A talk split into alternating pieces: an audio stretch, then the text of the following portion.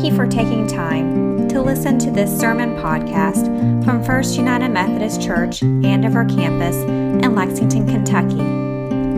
It is our prayer that as you listen today, you will be encouraged, challenged, and equipped to be all God has for you. We invite you to join us for worship on Sunday mornings at either 8:30 or 11 o'clock a.m Todd's Road campus near the Hamburg area of Lexington.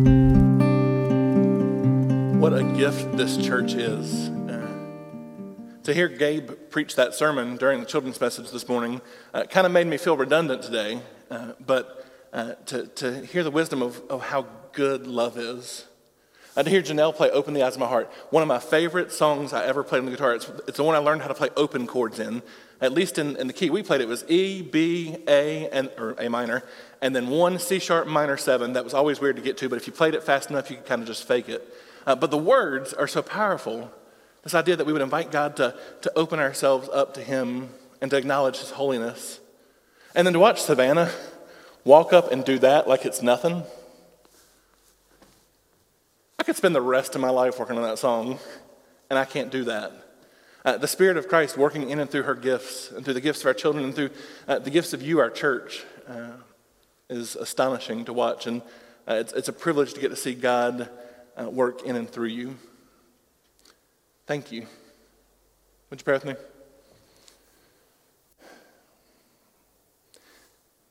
God, your Spirit has so clearly been at work uh, preparing for today and preparing us for today. As we prepare to hear afresh a word from you today, would you open the eyes of our hearts to, to see your revelation in the text and to see how you are revealing yourself through your Spirit even today? Uh, where we have uh, hardened our own hearts, would you soften them? Where our spirit uh, has become disagreeable, would you uh, make it right? And Lord, would you pour your Spirit out upon us? It's in Christ's name we pray. Amen. I want us to practice a little holy imagination this morning. Uh, pretend that you have uh, somehow been able to step back in time to uh, the first century, living in the town of Corinth. You're, uh, you have no awareness of what time looks like today. You're, you're a, a citizen of Paul's Corinth. You live in this town that is uh, a mecca of, uh, of indulgence.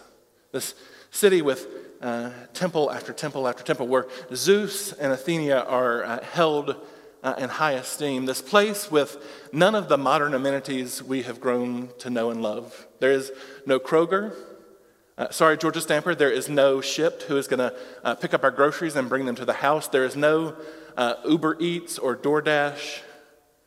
there's a whole entirely way of engaging with life in the city. Uh, food is primarily uh, brought in the kind of farmer's market, this open air uh, shopping area. And the primary food of the people of Corinth is like porridge and olives and uh, bread, and if you're really lucky, like a fish relish made with the scraps of fish.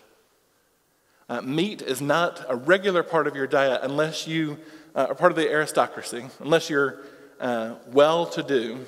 You, you go to their equivalent of restaurants, which is the temple.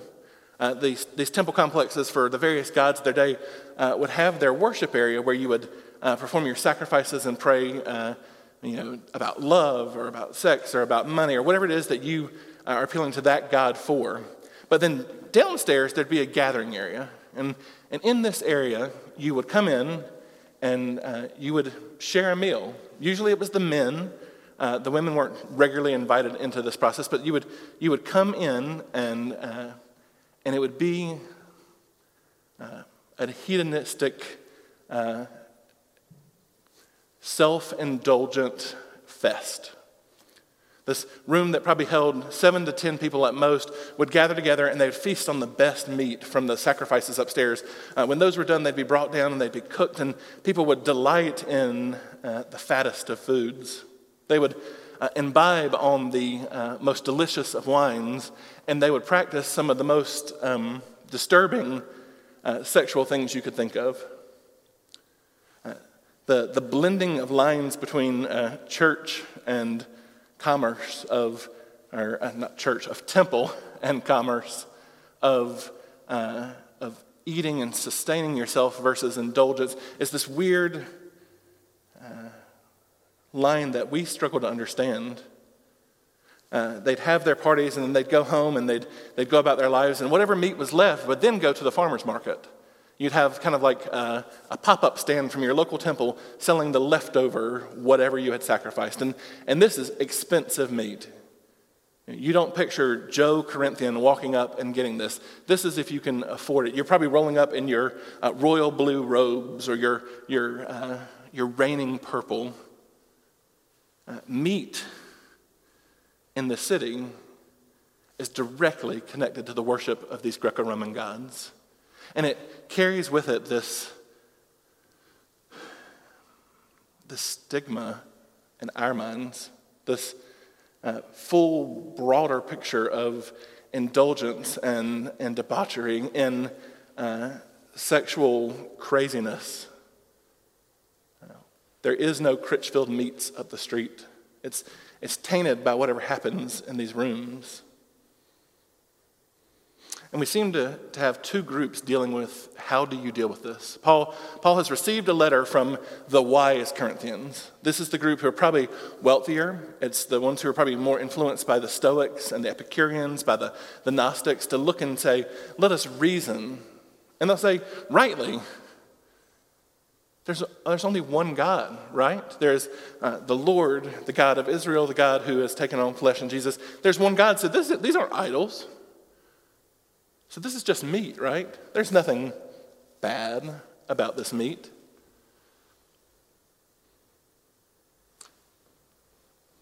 Let's imagine the other crowd who's part of the Corinthian church, a crowd who uh, probably delights when they get some of this fish relish, who, who primarily exist on porridge and on bread and on olives, who's watching this uh, richer, more educated, more snooty crowd uh, still participate in the life of this temple to show up and to eat this meat and to be around whatever else was going on. You're seeing them go out like it's nothing and buy the leftovers from the farmer's market. And you're wondering, how can this possibly be? We know, we've heard what happens in there. How can you separate uh, eating this meat from everything that goes with it?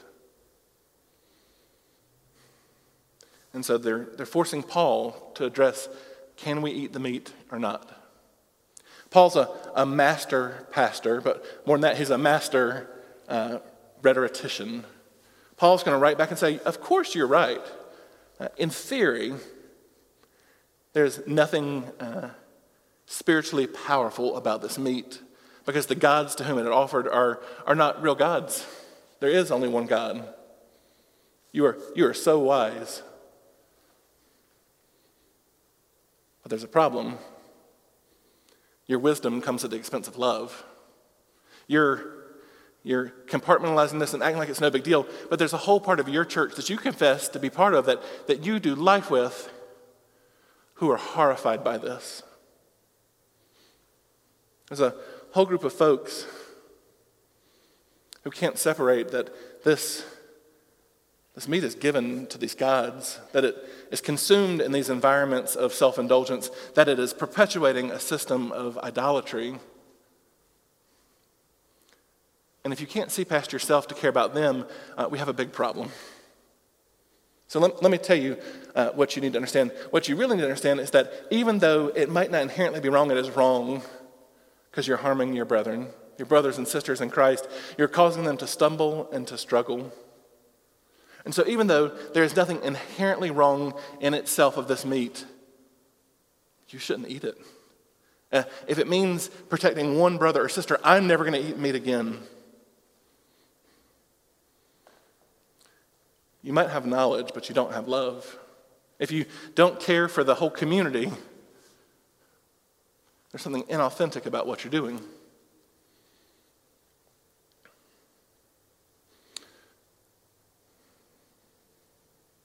This is a hard one to wrap my head around, if I'm being honest. You know, uh, if we talk about the, the passages about sexual ethics, at least those, those seem to translate more into our modern culture, right? If we're talking about the passages in dealing with proper worship, those seems to translate into our culture. But this idea of food sacrificed to animals and the uh, rightness or wrongness of consuming it, for me, has been hard to translate.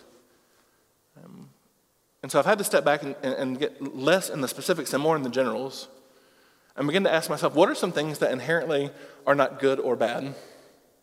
Things that have no built in morality to them, but yet can become problematic. Uh, this morning in Sunday school, Juanis uh, talked about the ways that uh, the internet can become a source of evil. There's nothing morally wrong with the internet in and of itself, right? There's uh, no inherent uh, vice to the internet. And yet, so much of what happens on there is deformative and deconstructive. How we use it uh, adds a moral weight to it. Alcohol, in, and of itself, has no moral uh, rightness or wrongness. But so many of us have seen the way that that uh, has caused problems in families and homes and lives and in churches. The four letter words that we tell our kids not to say and that we're embarrassed if they do say them in front of other people, they have no moral power in and of themselves, but yet they can be a major stumbling block for someone to participate in the life of faith. Money has no inherent moral standing,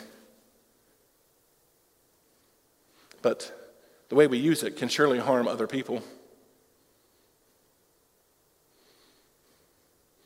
The broader systems and structures of our society uh, might not inherently be evil, but have been used for evil.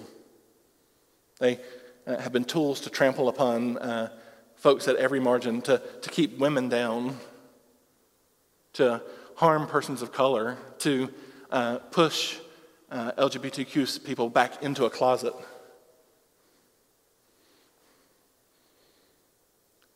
Paul, I think, is inviting them to consider how do you live in community?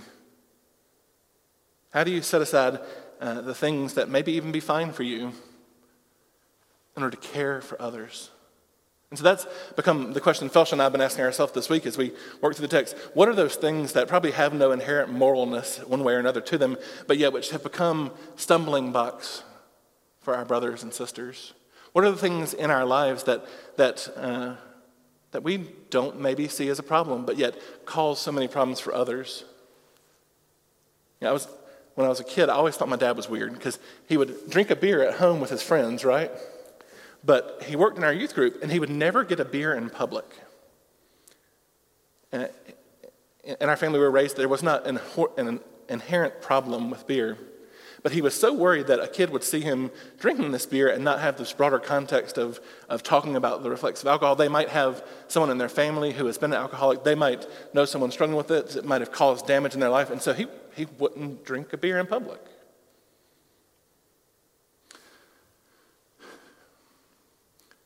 Uh, Twitter for me is a place that uh, brings out the worst in me. Um, it's a place that, uh, for me, has no uh, foundational good or evil to it. But yet, uh, if I'm not careful at all, I find myself causing harm. For so many, Facebook is a place where uh, there is no inherent uh, good or bad to it, but it is used in a deformative way that harms those who disagree with you or don't feel like you or don't vote like you. And man, Scripture is full of stories about the problems of money. Know, people like to draw the line that the problem of evil, the problem of evil is not money, it's the worship of money. It's awfully hard to, to separate that line of having money and worshiping money. And it's been a tool for uh, oppression and injustice. Rising to political power is not inherently morally good or morally bad, but so often it corrupts and destroys and causes harm across the land.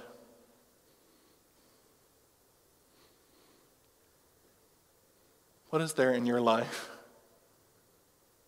What's that thing that, that probably is fine on its own, that is causing harm to your broader community? What is that thing that you need to examine and say, hey, maybe it's lawful, but it's not good? What's that thing that uh, might be permissible, that is controlling your community's life? What's that argument you could just set aside? What's that, what's that way that you can truly love? I think the answer is probably different for all of us, and it probably changes throughout the course of our days and our weeks and our years.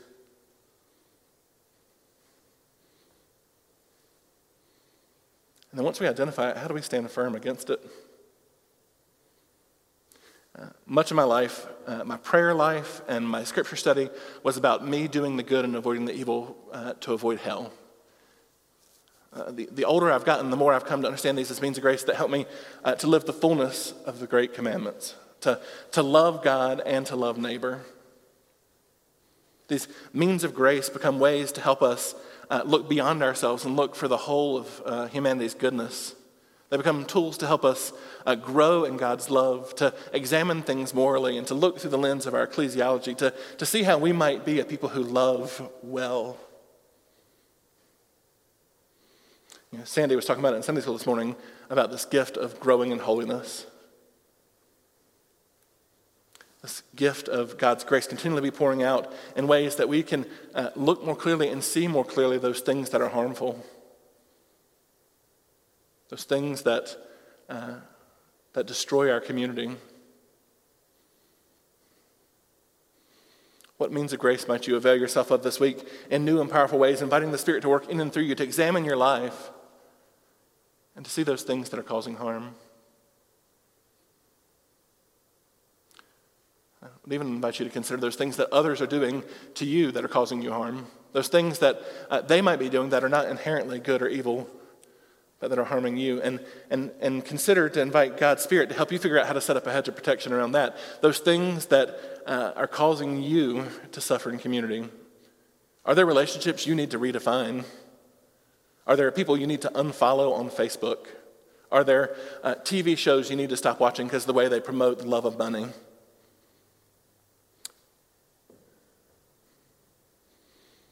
On our own, we tend to fall back on our knowledge. We tend to appeal to what we know to be true. And yet, Gabe so helpfully pointed to, to looking for the fruits of the Spirit, these things that manifest out of God's abundant love in us and our love of others. How might you invite God to help you bear that fruit instead of causing harm? How might God help you bring out the fruit in others instead of living uh, under the weight of their sin? This series in Corinthians has been, uh, for me, quite powerful to think uh, already that there are things that are okay, but that aren't good. To think about how we think Last week we talked about uh, that we can't settle into easy answers. Instead, need to think deeply.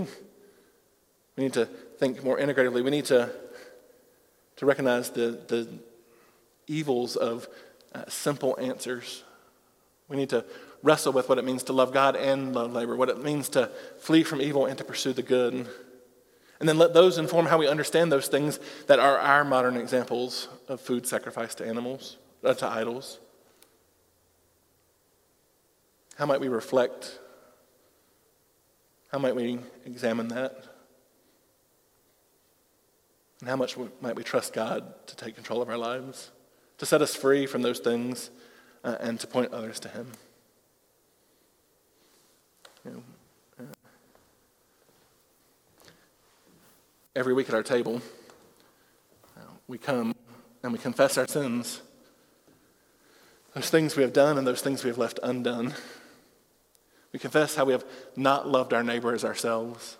And friends, this passage is all about not loving our neighbors.